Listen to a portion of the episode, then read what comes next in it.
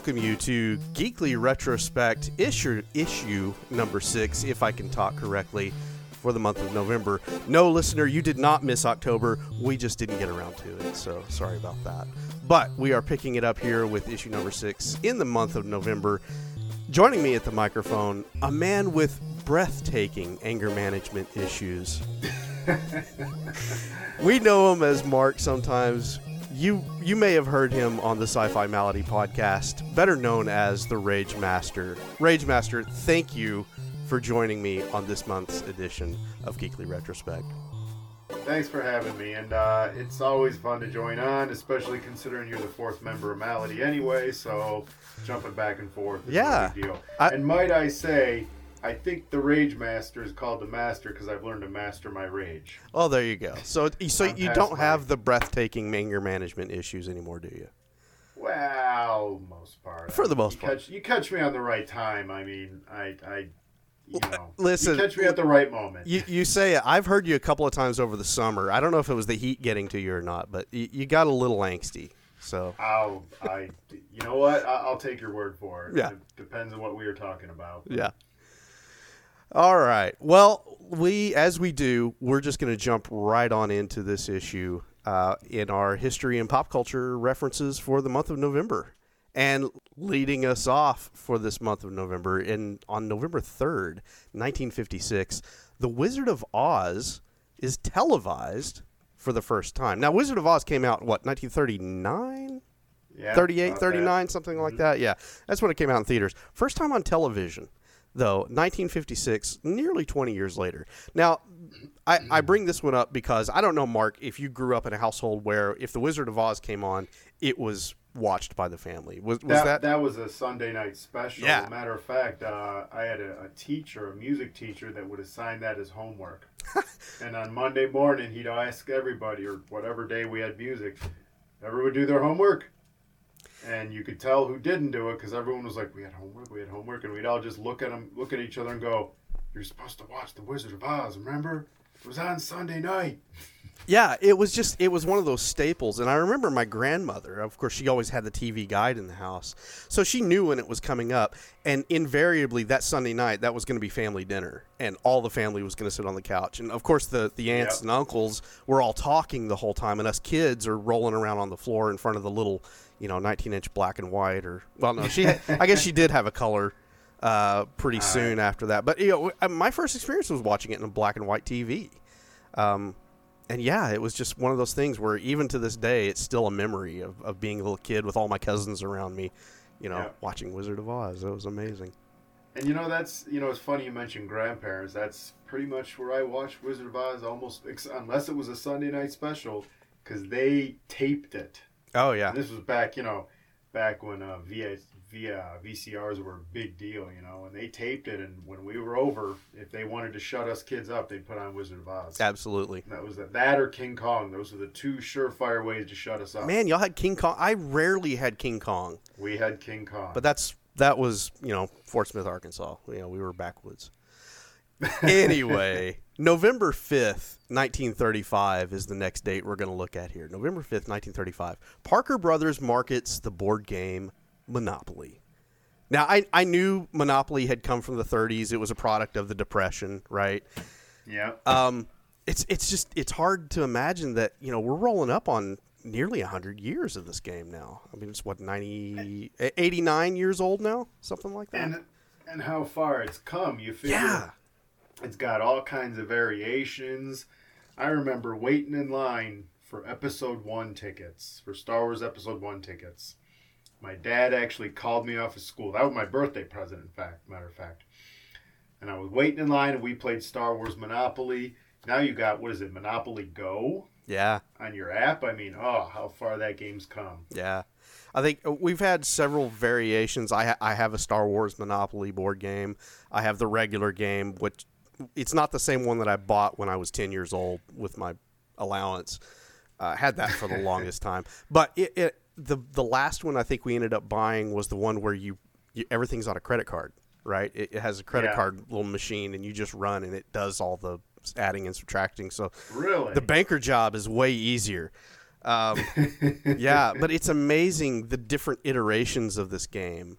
Uh, Like, i- like i- if you, I can go into the local Walmart and there's a Joplin version of you know Monopoly, and I'm assuming it's that way across the nation. Oh, So, absolutely. yeah. there's a there's a Monopoly. I'm in a I'm in a suburb outside of Cleveland, Parma, Ohio. There's a Parma version of it. Oh yeah, yeah. There's- So there I you go. There's a there's a, a local version of everything Monopoly. Yeah. Yeah. So it's just really cool that it has some legs. And it, regardless of if you're a board gamer or not, you've played Monopoly at least once, it seems Oh, like. yeah. So it's something that seems like everybody can, yeah, can sit down and enjoy. Have you ever played Speed Monopoly with, with buddies or anything like that? I never played. That. Never did that? know what you're Okay. talking about. Well, Speed Monopoly, of course, because, you know, famously this game can run three, four, five hours, you know, depending Right. on. Speed Monopoly is you pick up the dice, you roll them, you make your move. While you're making your move and transaction, whatever it is, the guy next to you grabs the dice. He rolls his dice and starts to do. So basically, people are moving almost simultaneously around the board, and you just keep track of what's going on. And you can run through a game in about an hour, hour and a half. And Yeah, if everyone can keep focused. yeah, the, the problem is, is as the six packs, you know, get dwindled down, the games get longer and more arguments break out. That's the problem Yeah. with Speed Monopoly. But anyway, so yeah, um, moving on. Uh, November eighth, seventeen eighty nine. I had to bring this one up because, as a Yeah. bit of a whiskey fan, uh, this is this is a red letter day. November eighth, seventeen eighty nine. Elijah Craig, the first to distill bourbon whiskey from corn in Bourbon, Kentucky. And now you're not far off from Bourbon, Kentucky, so do you know the story Nope. of how this comes about? No, I do not. Okay. Well, I, I'll first off, a, any, a, a bourbon fan at all? Yeah. Sure, Oh, sure. yeah, okay, great, great. So this is like this is relevant for all of us because he's the first one to develop uh, the process to distill whiskey in charred oak barrels. Mm-hmm. Um, and there's a little bit of dispute as I was doing some reading on it. There's some dispute as to how he discovered the process. Either there was an accident that charred one of his barrels, and he was intrigued by the flavor that came from it, and he just developed from there, or he used a a barrel that had cane sugar in it that somehow got caramelized in, in, in whatever way, and that's how he discovered it. In any case, Bourbon, Kentucky is where bourbon comes from, and Elijah Craig, uh, Baptist preacher, is the one that that uh, distilled it from corn and gave it to us. So, thank you, sir, for your contribution to society and civilization. I did know that a Baptist preacher is the one that made whiskey. I did know that, and Yeah. uh, that was part of part of the temperance movement was born out of a bunch of preachers who couldn't that hit the bottle. yeah, And uh, I got a chuckle out of that, but all I'm going to say to this guy is, God bless you. Uh, thank you, sir. I don't, I don't know, I don't know if a man, I he probably, I would imagine, wanted the pulpit to be um, what he's remembered for, but he's not. You know, so, sometimes we do use the phrase "doing the Lord's work." Well, That's not his- what he had in mind. I'm but- sure it's not. I'm sure it's not. But uh, thank you, sir, for your contribution to humanity.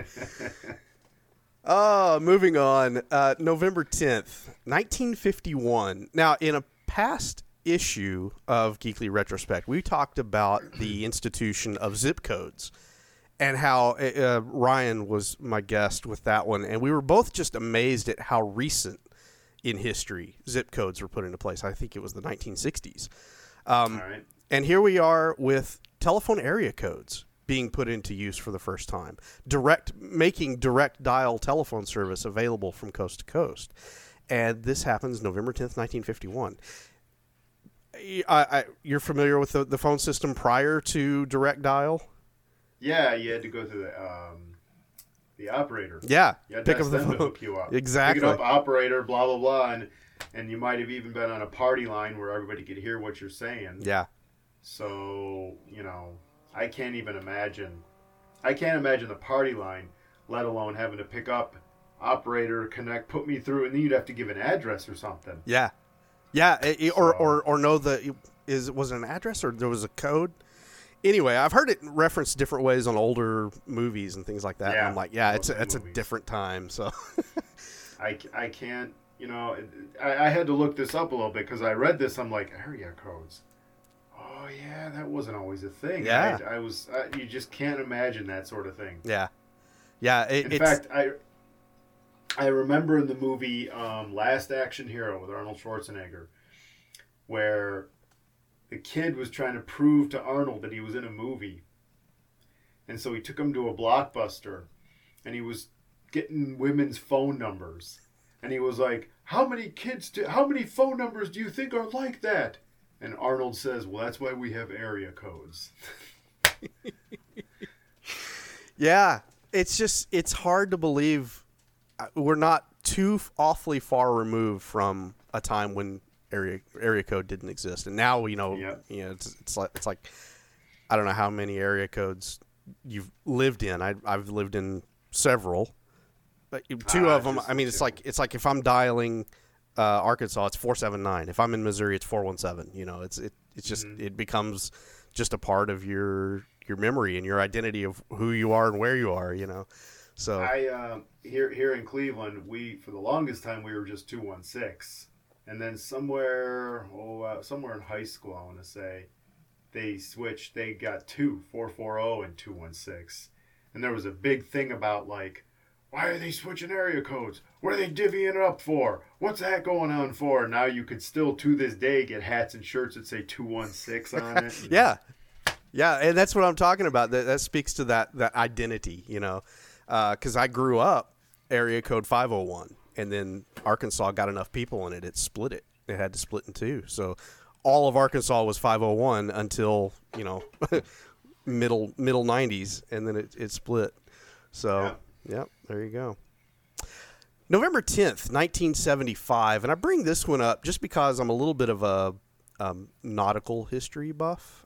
Mhm. Uh, shipwrecks, in particular, sinking of warships, things like that. Those I've always found those interesting. But I also bring this one up because you're pretty close to the area, the, the region where this would have happened. You know, it's funny that you you mentioned this. I saw that, and I'm going to tell you right now. Growing up in Cleveland, um, I, I can't speak for the kids today.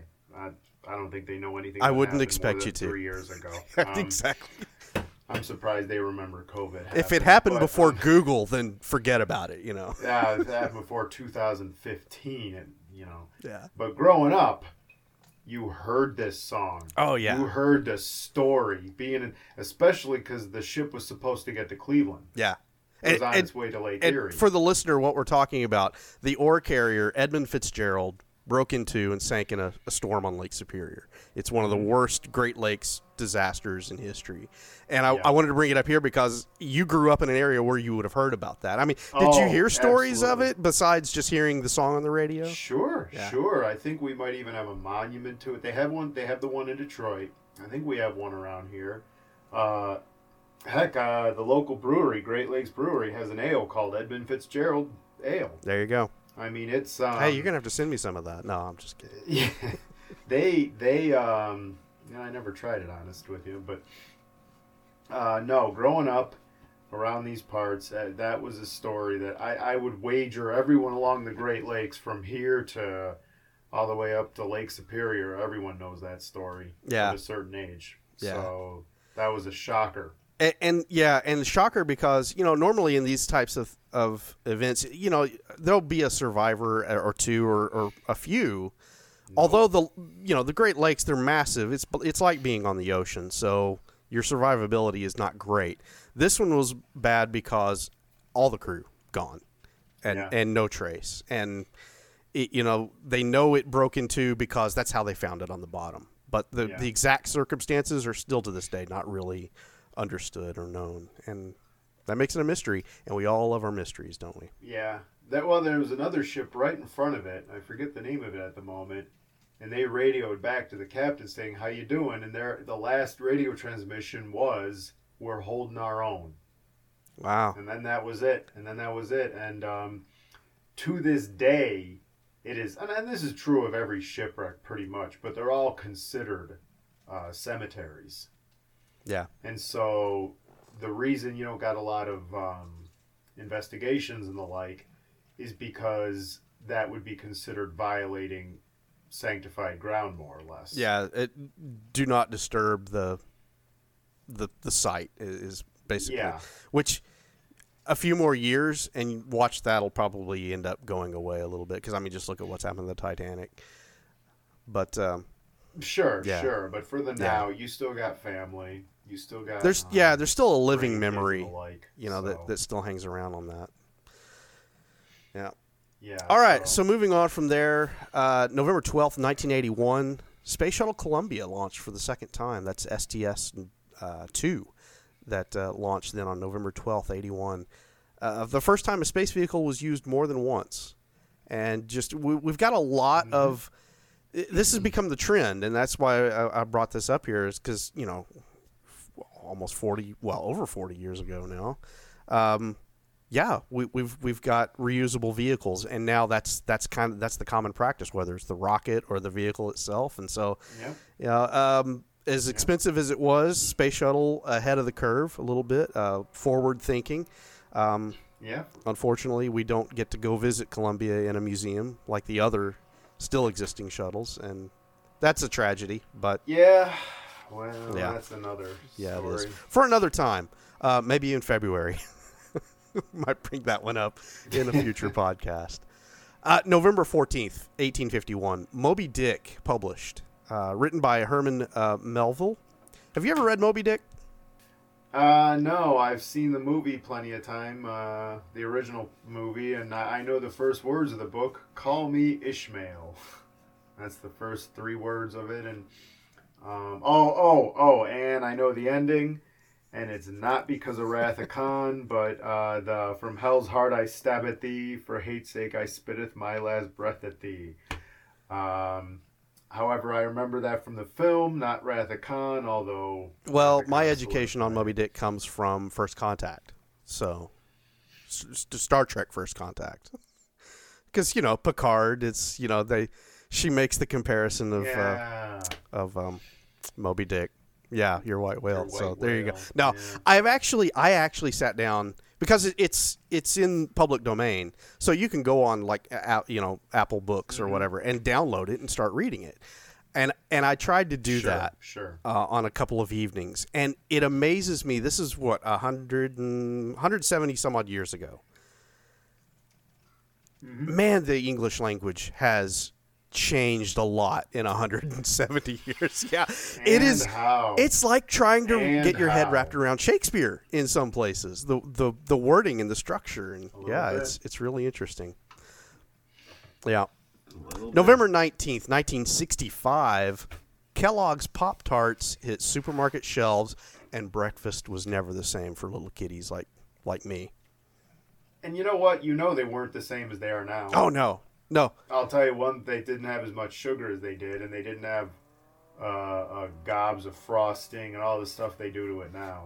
Yeah. Um, yeah, But I can tell you, yeah. I mean, that you're supposed to toast them, but I don't. I think I might have once. I I almost want to say that when they were released, you didn't ha- you didn't have icing on them when they first No, came out. It no, was just the pocket and the whatever filling. Like that was when it. I was a kid, when I was a kid, they didn't have frosting.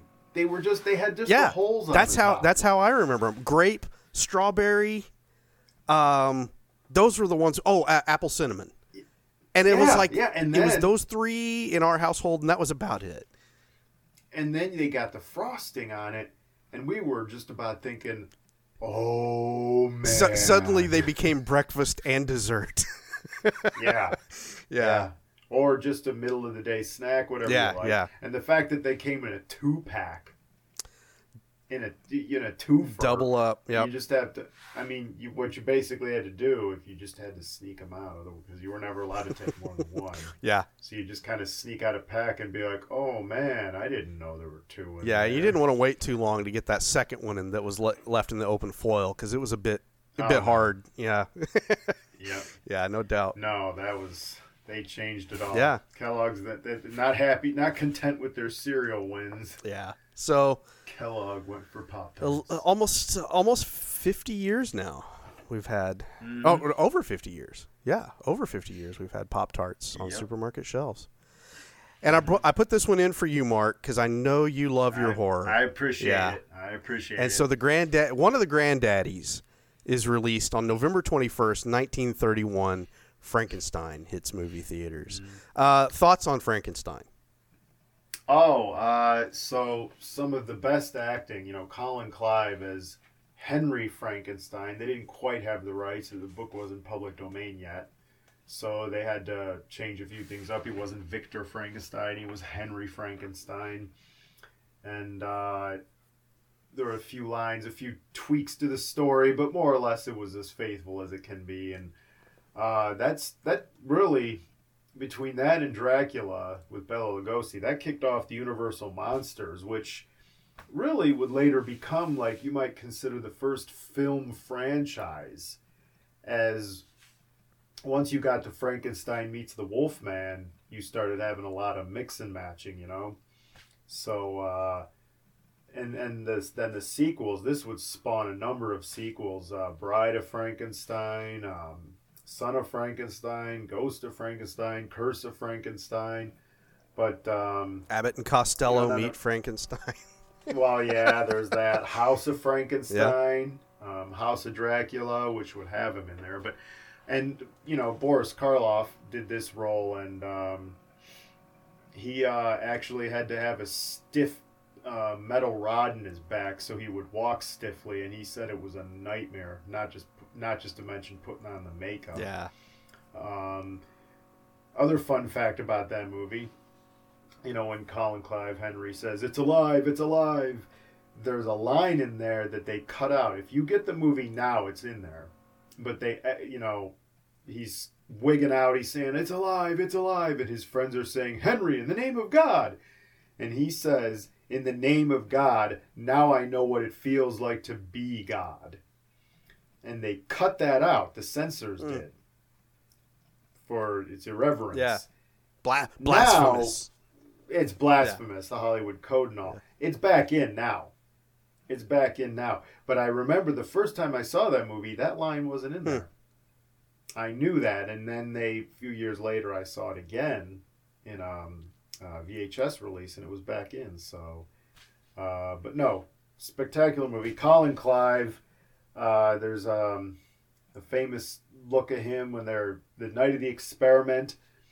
The uh, his friends come to see him and they tell him, "Don't you think this is mad?" And he just looks with this angry look at his hair just going down the side of his face, and he said, "Mad. After tonight, you'll see if I'm mad." Uh, it's you can't replace that kind of acting or that kind yeah, of look. You know? no, it's there's something about those older old, older literature coming to film for the first time, and it's it's all still done as if it's a stage play. And that's and it. They were stage. Yeah, actors. they were stage actor vaudeville. They were all straight out of vaudeville, and and, right. and stage acting was uh, you know classically trained. Whatever it was, yeah, that was the that was the form, and it shows and yeah, we can look at it now and say, well, it's not like today. It's not natural. But there's it was art, and and you That's... you can go back and watch those and still have an appreciation for them and be entertained. Yeah, you you know that you got to appreciate the fact that they came from stage and it was all new. Everybody yeah. was still film was still new. They were still getting their ways. And, you know, talkies had been relatively yeah. new. Um, I remember watching um, All Quiet on the Western Front and the scene where the main character gets, I guess, some shrapnel. An explosion happens near him, and he falls on the ground and he grabs his side and he contorts and goes, "Oh my side, my side," because that's what you do on stage. So he just did. He and the director just figured, well, that's you know, let's do it. Yeah. Tell tell the audience. So, you don't have to show them. yeah, right. Well, they haven't quite. It was a new. Yeah. It was a new yeah. medium, you know. Yeah. No, so I, I, I, figured you were the right man to bring on with this project. Yeah, give, give you a, a little bit of a, a stage to to shine on there, because uh, I know, yeah, yeah. Can't believe we haven't talked about that in Malady yet. That's true. You need to go back to some of the old classics. I think I do. I think we do. I think we. I mean, we have. Yeah. I think we need to hit that. Oh, sure. Up. I think we'll need to for sure. One up one yep. November twenty sixth, nineteen fifty six.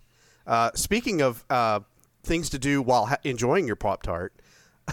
the television game show The Price is Right premieres on NBC again November 26, 1956. Mm-hmm. Man, that is long running. It's still going, right?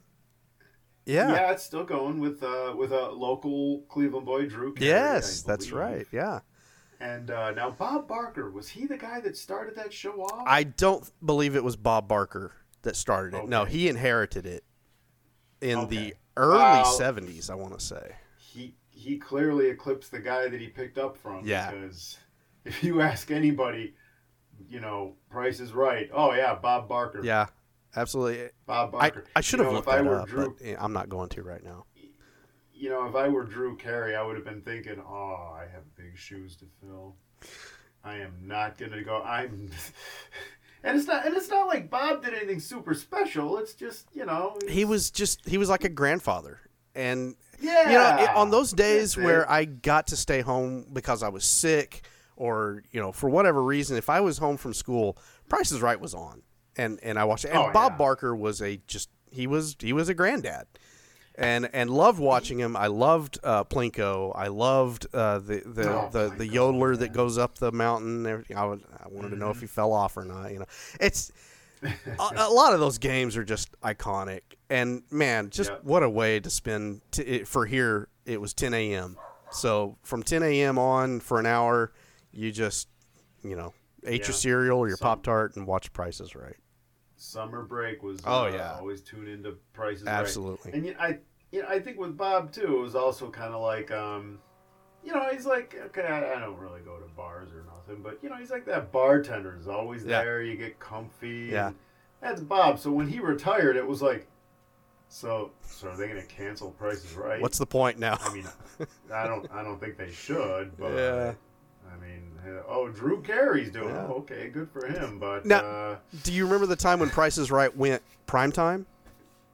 In, it was middle 80s, mid mid to late 80s. Do you remember when they tried that? ah, no, I don't Yeah. remember that. I, you know, I, I probably was too it young. it was you and I. You and I reviewed Flight of the Navigator, and the family Yeah. was sitting watching TV with the the FBI guys in the room with them. Price is Right was on, and it was Oh. nighttime, and I always thought I'm like that's just kind of weird, but no, that that was a thing. It, it was uh, it was a primetime game show for a short bit. Well, you know, I think that was better off in the morning slot. Yeah. Honestly. Yeah. I think they, I think they, you know, they tried something new, fine, but I think everyone got comfy and thought, "What's this?" yeah, yeah. All right, so Price is Right, and rest in peace, Bob. And finally, we have November 29th, 1972. Atari launches the video game Pong. And I did a little bit of digging on this one. They they launched both the console for home, the dedicated Pong console, and the the arcade version that you would go and, and stick your quarter in or whatever it was at the time. So, so those launched concurrently, November 29th, 1972, Pong, and basically mm-hmm. revolutionized not necessarily the arcade world, but the the home console world. Yeah. Yeah, absolutely. Um, any experience with Pong? Uh, yeah. In fact, my um, let's see, my aunt had uh, what was it? Uh, I think it was a, I think it was a Sears version of Yeah. Pong. They had so many different Pong Yeah, consoles, yeah. uh, different companies, and she had a Sears one, and she gave it to us.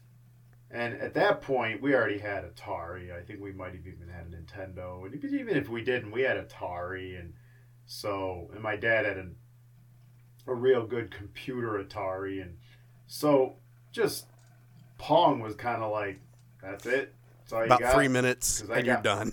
I got yeah, I got Blue Max over here where I'm flying around in an airplane shooting bad guys. Why would I? All right, I'll give it a Yeah.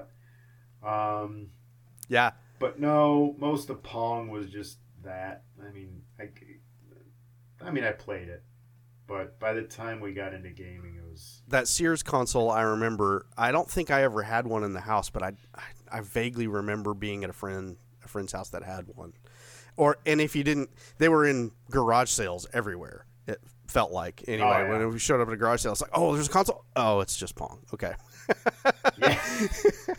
yeah. Or once we almost bought one for a couple bucks until my dad had the wise, um, the wisdom to open it up and see that the batteries were leaking acid all over it, and he's like, "Ah, this thing's dead." Yeah. Pass. Pass. So, So, so I got a little trivia for you here. Uh, so that the Pong console was not the first console to come out, uh, home console. Oh, yeah? Uh, can you can you give a date or the name of the console that came out previous to this? Uh, probably the what is it, the Magnavox Odyssey? Or That's it. Like that. that is the one. Uh, came out September 1972, so it just- fully a year before. just- it just had a little. Um, I remember seeing this on um, at a friend's house, but also an Angry Video Game Nerd covered it. He would put in a little program card, and it'd just be this little dot you maneuvered on the screen, and you'd have to put some overlay over your TV. Yeah. And it really wasn't even that, you know. It was kind of like, and then Pong comes along, you're like, whoa, I don't need an overlay. Yeah, yeah. So anyway, early early gaming. This this predates me, believe it or not. So, but uh, I, I felt like as much as we talk about games on this show and you know uh, historical references for Nintendo and Xbox and other things like that, uh, Pong and Atari needed a little bit of a, needed a little bit of love here. And that's what we got for the month of November. Mark, I've asked you here for an important main discussion. And so we're going to pivot over to that now. Our Yep. question for our main discussion is Has Dave Filoni been good for Star Wars?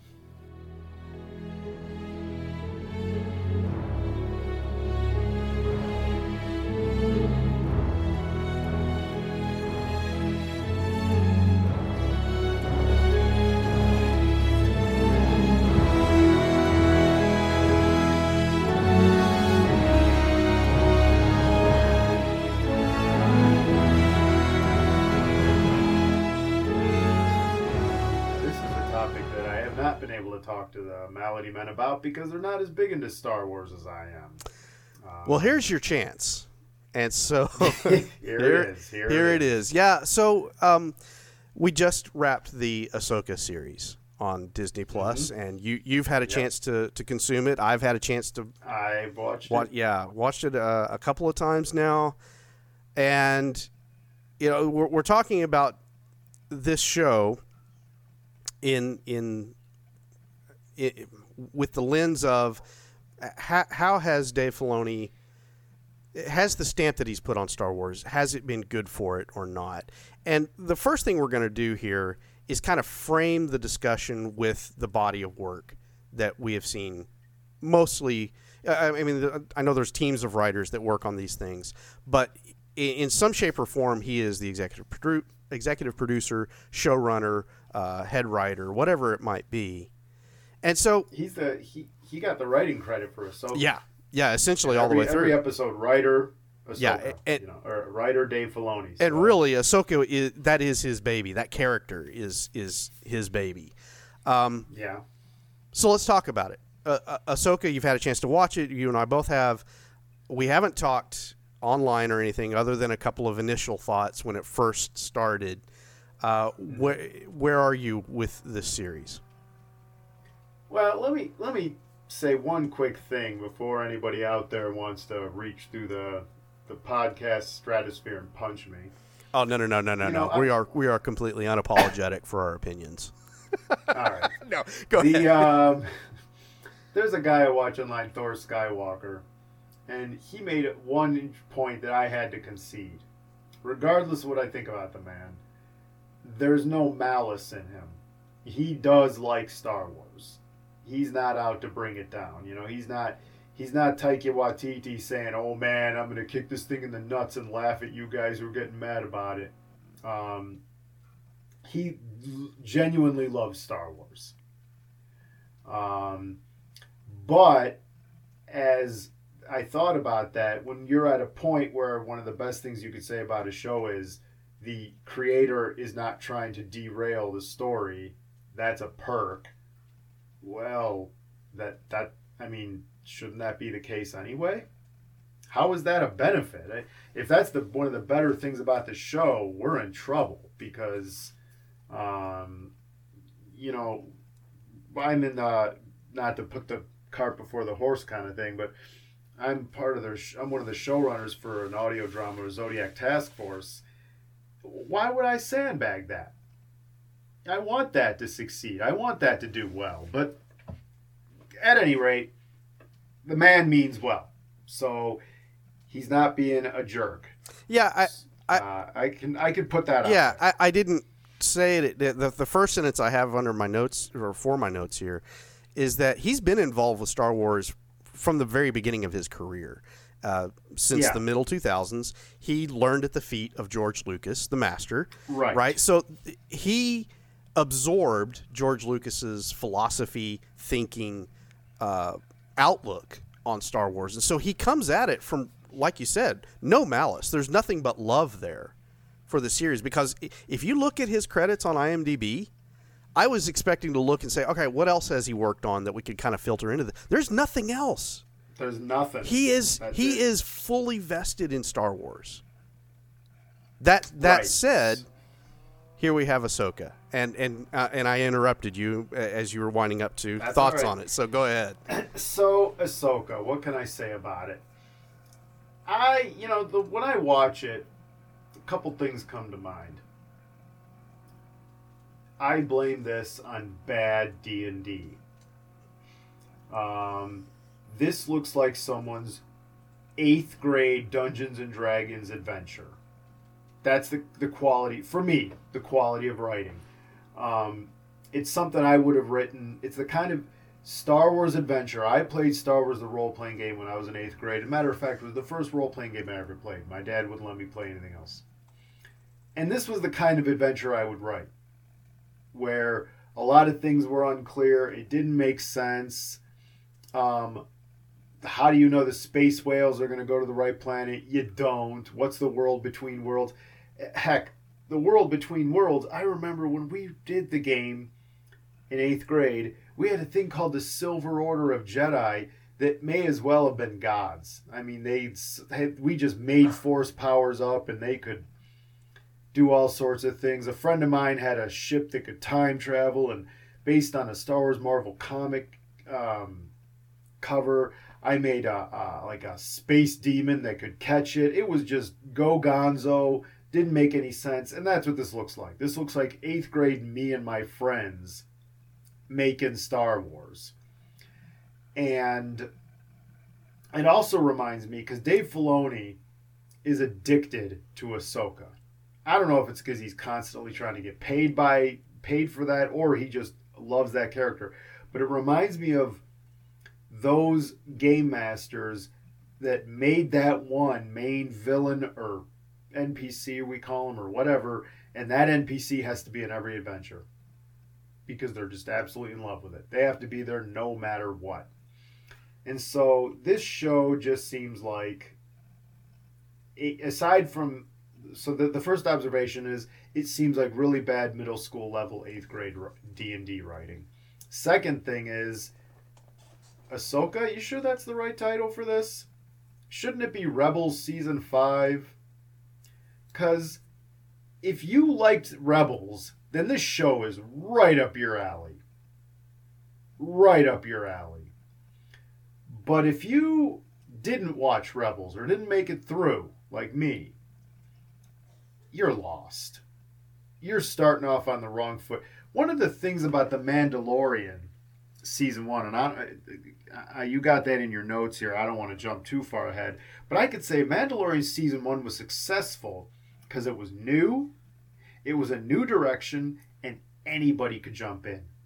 You could know nothing and jump in and enjoy it, even when some little things popped in. Like at the very, very end when Moff Gideon has the dark saber. You don't have to know what that is to enjoy it because if you know what it is, you're thinking, oh man, he's got the dark saber. How'd he get that? And if you didn't know what it was, you were thinking, oh man, what is that? There was a hook.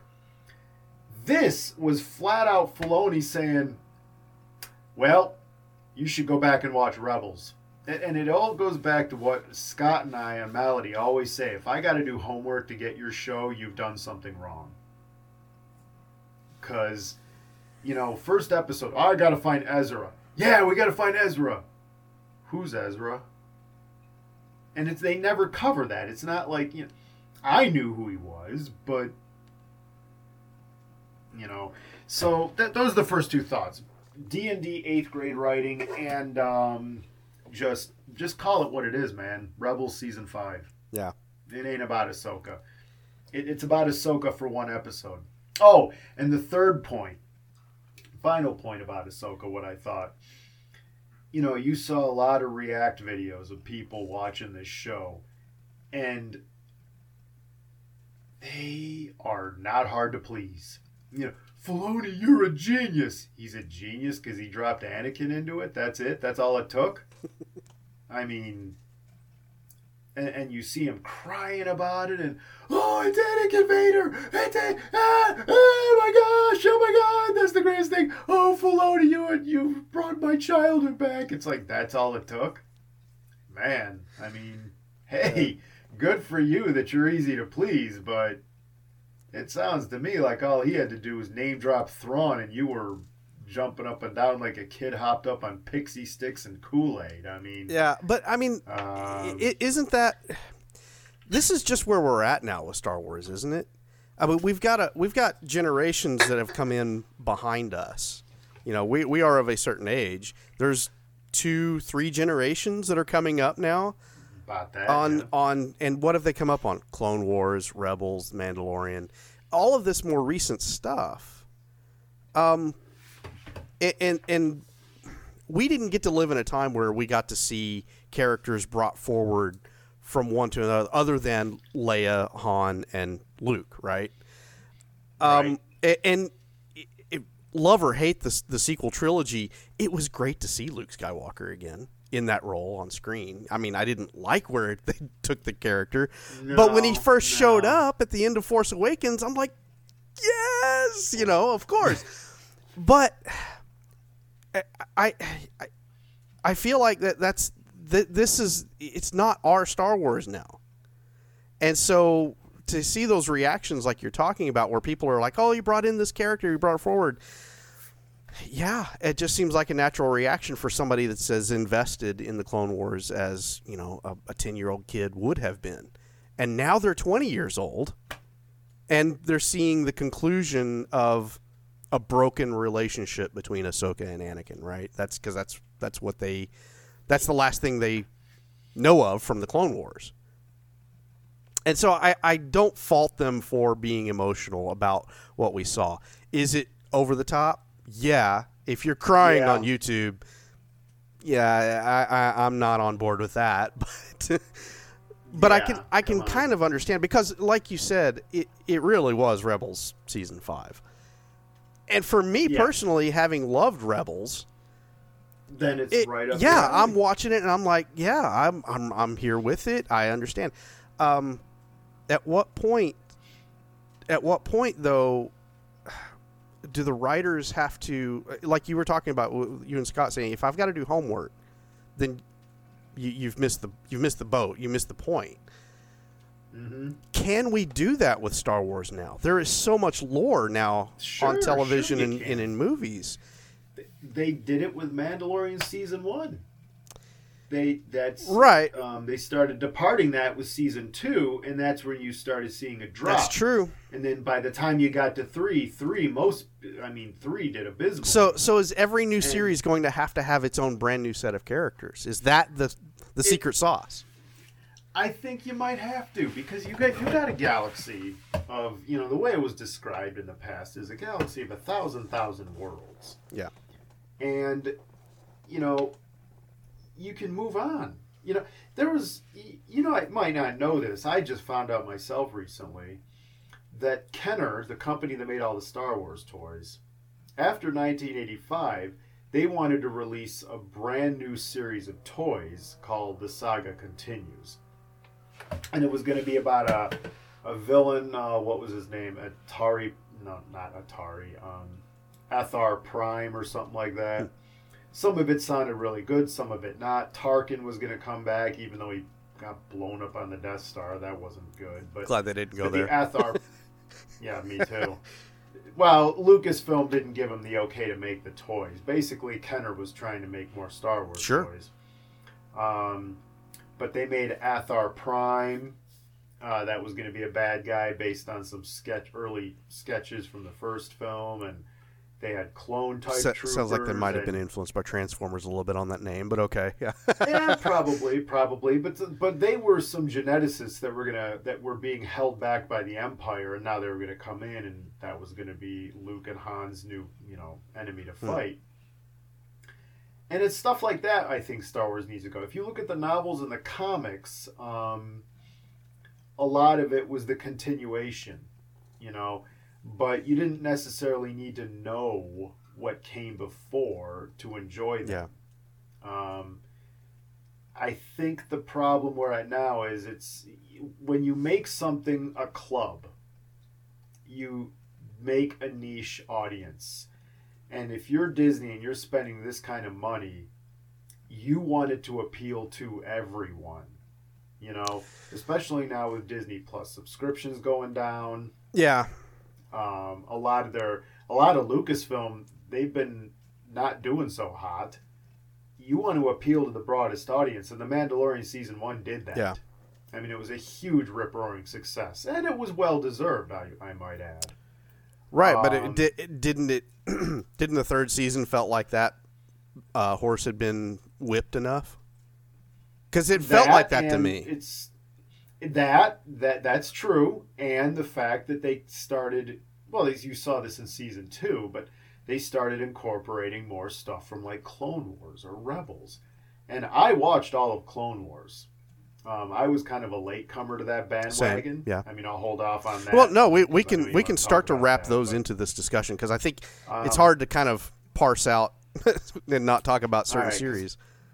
Because Clone Wars, I saw when the movie came out in the theater. Yeah, same. I went and saw that.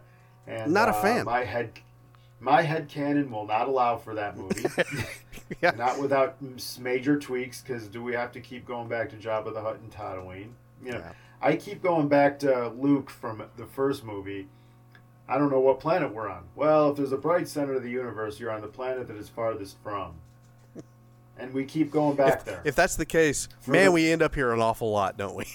Yeah, we, exactly. This is this is like going to Leavittsburg, Ohio, and if you don't know where that is, it's on the border with West Virginia, and it's one of those towns where downtown consists of a gas station, a McDonald's, and that tool sheds trading post that uh, good luck finding anything you need.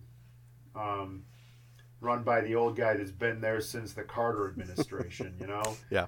And uh, you know that's the middle of nowhere. Yet we keep winding up there, don't we? Yeah. Leavittsburg, Ohio, seems to be the center of everything. Yeah. But um, But you got to enjoy it I- later, though. The the Clone that? Wars. You you came around yeah, to the well, show. what happened? Well, what happened was, you know, I was not watching it because I thought, how can Anakin and Obi Wan be the center of everything? Plus, it clashed with some of the novels and the comics that I liked really Mhm. much. I liked a lot. But a buddy of mine was watching it all the time, and he was telling me I should give it a chance. He'd always, oh, come on, give it a chance, give it a chance. So I watched a couple episodes, and I thought, oh, this isn't too bad.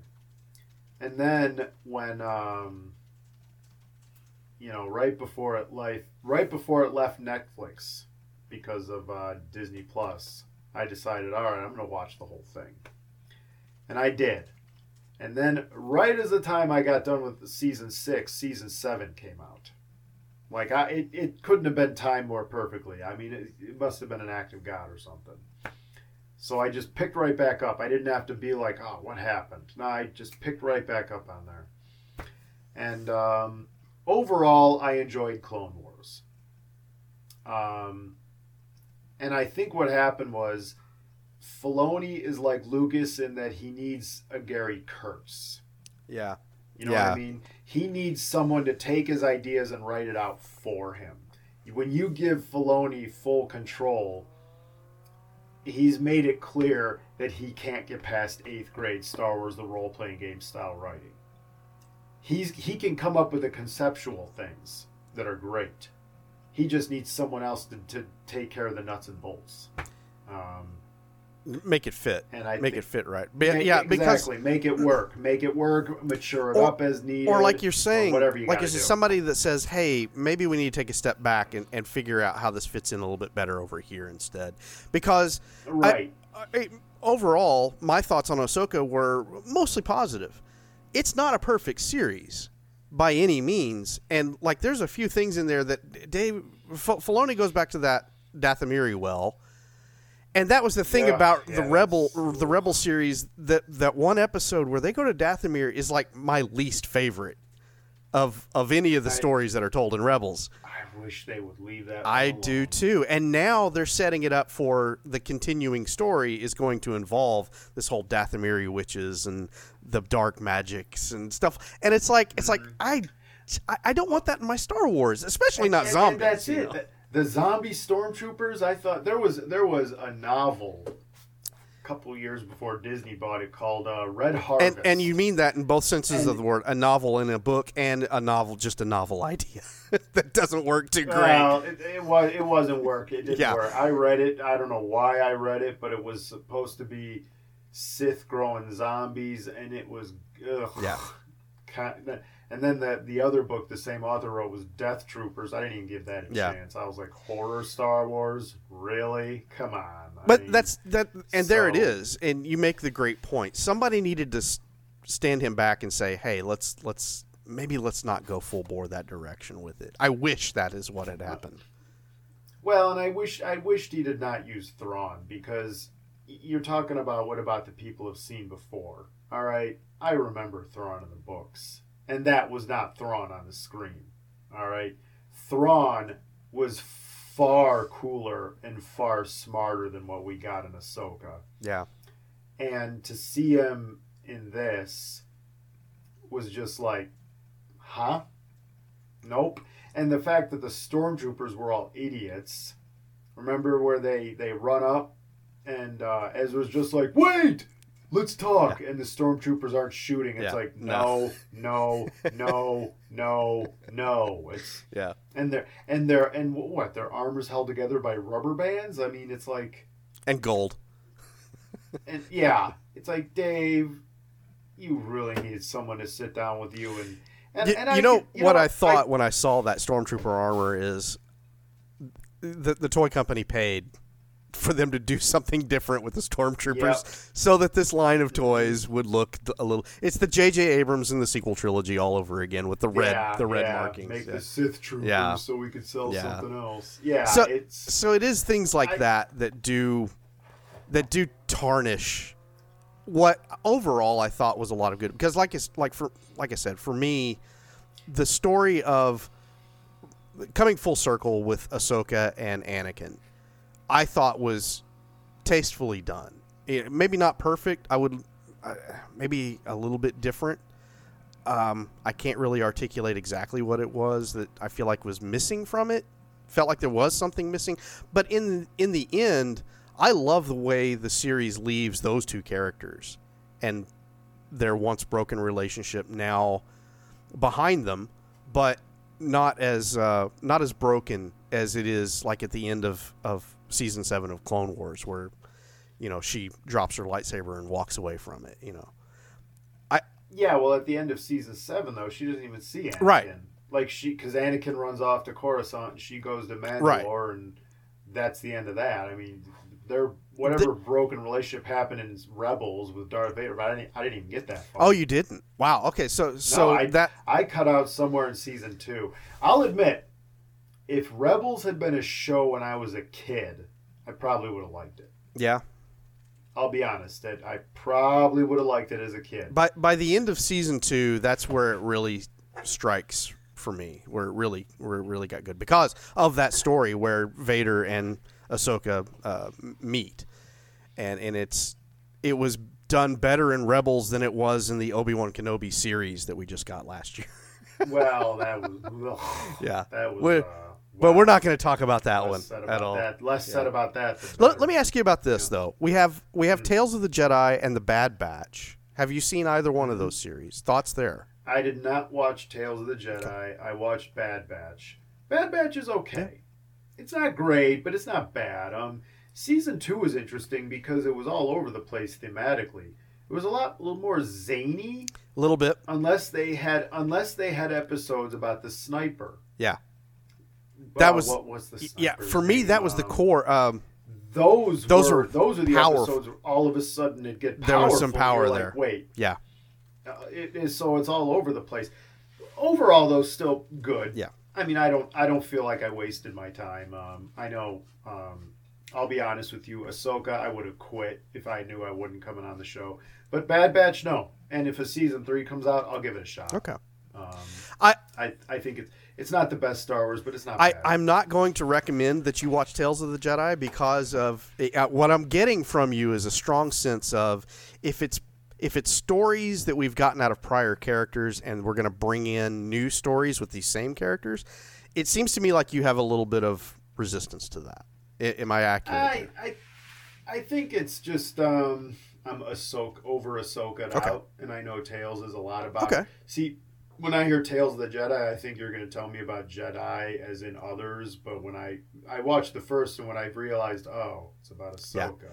Yeah. Again. Uh, I forgot. it's- it's a I cute- forgot Dave Filoni's still milking that. yeah. Anyway, he was the showrunner for this one, so yeah. But uh, it, Yeah. it's it's not a great story, but it does tell a little backstory of where she comes from. Great, fine. Subsequent stories go with a young Qui Gon Jinn and Count Dooku, or uh, whatever his, his Jedi name was.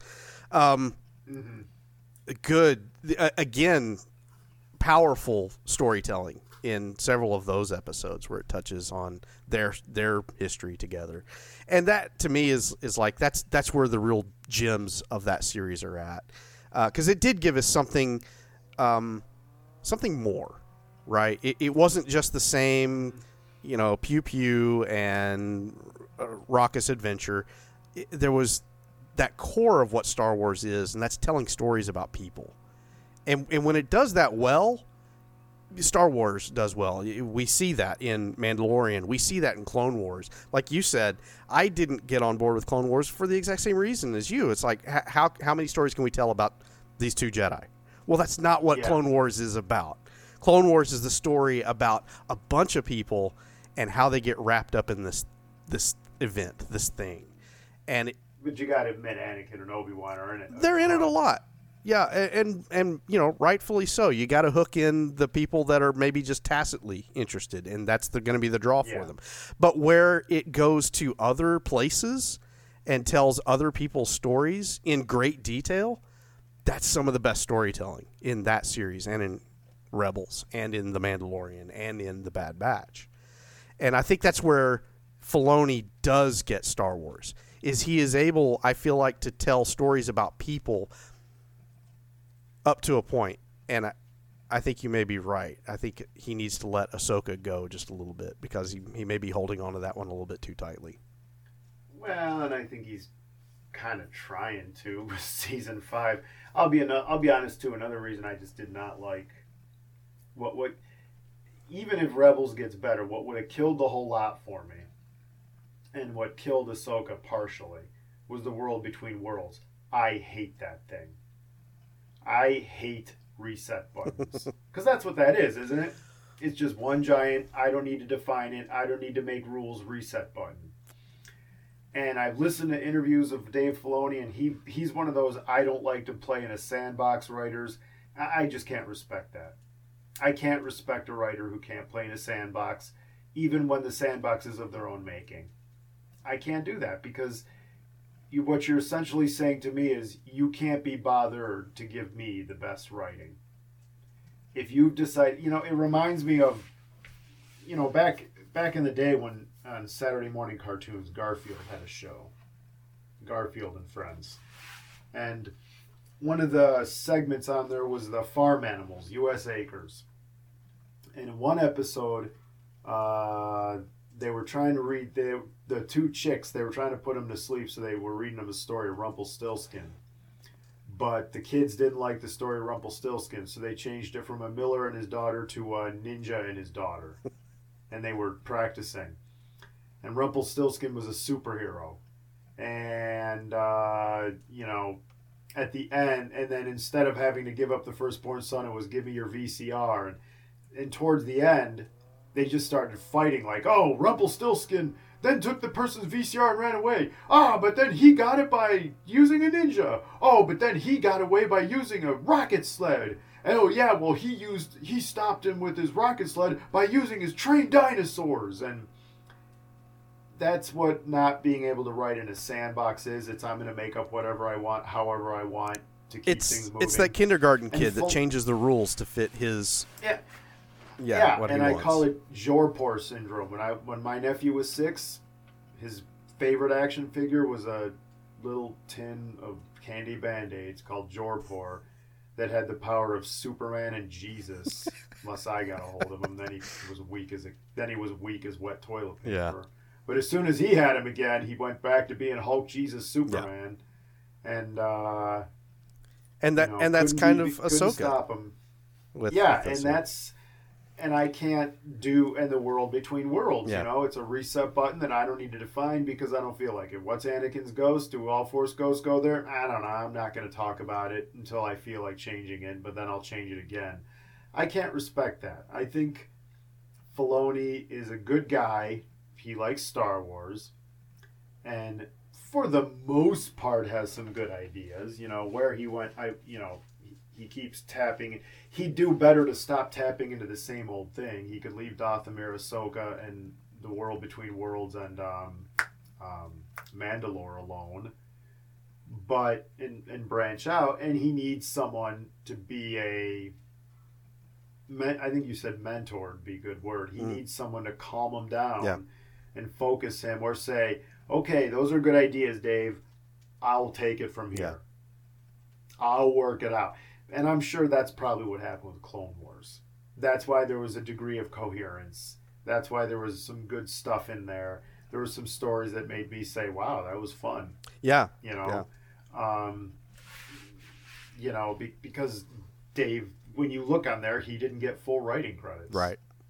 whereas this he did and and to a degree i get what lucas why lucasfilm did that for him because he had written mandalorian season one which is the most successful star wars property has been that has come out since they got the Yeah. thing so they gave him the whole kit and caboodle and you know So so now they got to rethink so when that. it comes to this question, and and we're gonna have to because we're over an hour now. We're gonna we're gonna land Sure, this sure. this plane. So the question was: Has Dave Filoni been good for Star Wars? Mark, can you give a yes Uh, or no? Mm, he could be a good. Um, if they just get someone to calm him down and give him that mentor, he could be a lot of good. So so you're saying there's hope. There's hope that it, it will continue to be I'm good saying- stuff out there. I'm saying keep him and get someone in there to curb his ideas. Yeah. Or curb or shape or whatever you got to call Yeah. it. Um, I'm not saying chuck him out. You know, some people are "Eh, fire Dave Filoni. It's like, oh, hold on, hold on now, hold on now. He's not all bad ideas, and he does like what he's Yeah. doing. All right, there's no doubt about his passion. You know, I'll take that. I that's that's the right start. That's the right building block to start. Yeah. from. No, and I, I agree with you. Has has he been good for Star Wars? Yes, I, I would say yes. I'm probably a bit more positive on him than than you are because there's a, a few things about Rebels and Ahsoka in particular that I I particularly enjoyed. I I derived enjoyment from it, but I don't fault you and agree with a lot of the points that you're making here. That he needs to be careful not to go too far into the the wild and crazy lore that feels like is now being brought in. Like the, I hate the zombie stormtroopers. I don't Oh, like yeah. the Dathomiri. I, and you're right. Thrawn isn't. I I didn't like when you have that moment between Morgan and Thrawn where she says his uh, uh, his uh, her talking about Ahsoka, uh, her master was Anakin Skywalker. Thrawn looks scared, and to me that is not the character, right? So there are beats that miss for me, but all in all, I really did like the series and was entertained by it. And and I don't I, I don't like some of the things that are in the pipeline, obviously that are coming along. Um, I'll just have to pick and choose and parse things that I do enjoy, like I've had Right. to do out of previous Star Wars for the last several years. For sure. So that's I think I that's mean- where we're at here. Um, For sure. I mean, I'm not going to blame Filoni for Obi Wan Boba Fett Yeah. he didn't yeah, run no, that show. that was a Kathleen He didn't run that, thing. so I that's, that's a whole and uh, you know, Obi Wan was just, yeah, I hear and uh, Boba Fett was too. I didn't even finish the last episode. yeah. Well, I got ten minutes in. that was probably And then that was probably the flattest of them for me. Well, I don't know. It's a toss up between it and, and Obi Wan, but And I saw someone just say like, "Oh, he rides a Rancor." I'm like, "Oh, I'm not even I wanted that. I wanted that toy, but in the end, it didn't save the show and a lot of the bad things that were coming out of it. So- Well, and I'll be honest too. I remember the the one episode with the the chase scene. the scooter scene. right. Yeah. And I was driving through. I was driving to. I think I was driving to Scott's, and I hit a spot that was a school zone. And as I was driving through this school zone, I'm thinking I'm driving the same speed as that chase Yeah. scene in that show. Yeah. Like if a bunch of kids on scooters push scooters, okay? Like you got ones you got to push with your foot. Came up next to me and started kicking my door. It'd feel exactly like There you that go. show right now. There's a mental image for you. So yeah, uh, so that's our thoughts on both Ahsoka and on the the bigger subject of, of Dave Filoni. A, a little bit of a controversial figure, I, I would say. I- There's I, for I think we're we're looking at for me 70-30. I like about 70% of what he's doing. There's 30% that I could I could leave uh, and you're probably somewhere around 50-50, 60-40. I was I was thinking 50 Okay. 50s probably about right. That sounds about right for you, I think. In any case, that will draw this particular uh, conversation to a close. Uh, and so, Mark, why, why don't you tell us about your end of things? Uh, I brought you in here uh, to to to be on uh, on Geekly Retrospect, but you've got your own set of shows and things that you're doing over on uh, Raving Lunatic Media. Why don't you tell us a little bit about what's happening there? Oh sure, yeah, we got a lot going on, especially this month. Um, so we just finished up my favorite month, Horror Month, Oh. or as now Scott calls it, Streetwalker Month. There you Thanks go. For that. Thanks for that, Ethan. You're welcome. Um, and we did computer horror. Plus, uh, I, you know, we did something a little uncharacteristic of us. I reviewed a Star Trek episode. I did a solo j- job because we were short one week, so I went ahead and I did a. Scott recommended Catspaw because he said that was a Halloween episode, and um, before I even watched the episode, he said it's one episode where they managed to make a real cat look fake. We're also we're in Nolan November now. We're doing Chris Nolan movies this month. Uh, we already did Tenet, oh, about a year ago for Spy September, but we're gonna we're gonna be covering um, uh, Inception. That's the word, Inception. Uh, Interstellar and uh, Oppenheimer. And I know Oppenheimer's not science fiction, but it's the new big thing, and it was a great movie, so we're going to review it. Uh, and I'm also going to be explaining why I have suddenly changed my mind about Chris Nolan. Because if you, I don't know if you've ever listened back to earlier episodes, I trashed that guy, and I've had a complete change. I've had a 180. And in December, we'll be doing uh, redoing some things. Uh, I probably should have told you ahead of time, but we're looking to redo King Kong 77. Remember that movie that I ruined by missing by uh, screwing up my audio?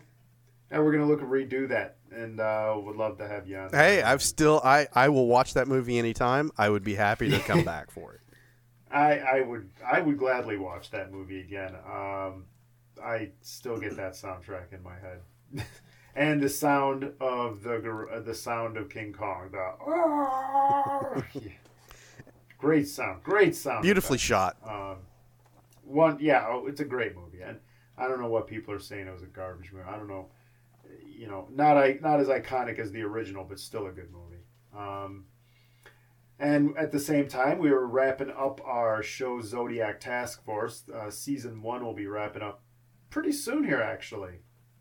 Uh, two years in the making from a guy who was uh, listening to someone talk about something while mopping a floor and suddenly came up with this idea.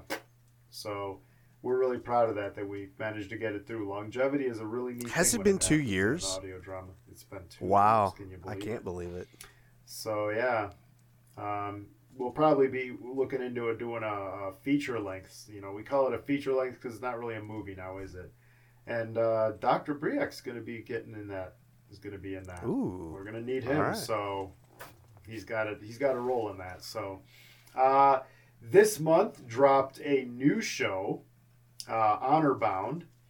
We're kind of presenting it, although it's uh, being made. It's based off a book series written by Kat Loveland, and she is um, now doing the audio audio version of it.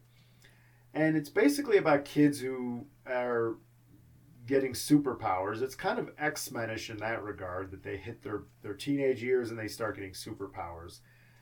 And it's trying to, you know, unlike X Men though, it's trying to say, well, what would happen today? You know, if they're brand new, there's no other superhumans. It's just these kids, and what would go on with that? How would that work out? And um, honestly, I've, you know, I read the script ahead of time but uh, the voice acting on this is really good. They've got some quality voice acting, and uh, things start to click, and the sound effect, the editing is really well done. Give that a shot. And of course, we have Cold Case Chase is going to be coming out with season two here. If you're a crime junkie, give it a listen. Um, crime, you know, crime podcasts honestly are the, the highest listened to podcasts out there right now. Yeah, I I, I should just that. be doing uh, history in crime. That's what we should be talking Yeah. about. yeah, yeah, you, that'll make people, and then do a title like, uh, yeah, serial killers. Yeah, there you go. Uh, Instant audience. you know, I'm in the wrong game. you know what? You, you know what? I mean, I uh, I teach ESL, and my students from other countries, they uh, they all know about the serial killers, and they're like, "Well, yeah, you got them all in America." I said, "No, we don't have them all in America. Here's the difference between you and us. You got your serial killers, but you keep that under wraps." When we catch our serial killers, we're shouting to the world, going, "Hey, everybody, come take a look at this! Yeah. Can you believe this sick freak?" You know, that's the difference. So, Yeah. so that, but nonetheless, Cold Case Chase, great, great show with uh, Shane.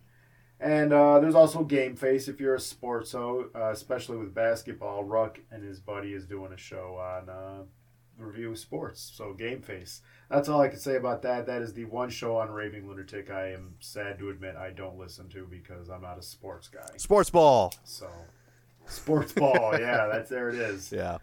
So, uh, but if you are, I have listened to it once just for kicks, just to get a feel for it, and they are funny guys. Just you know, Yeah.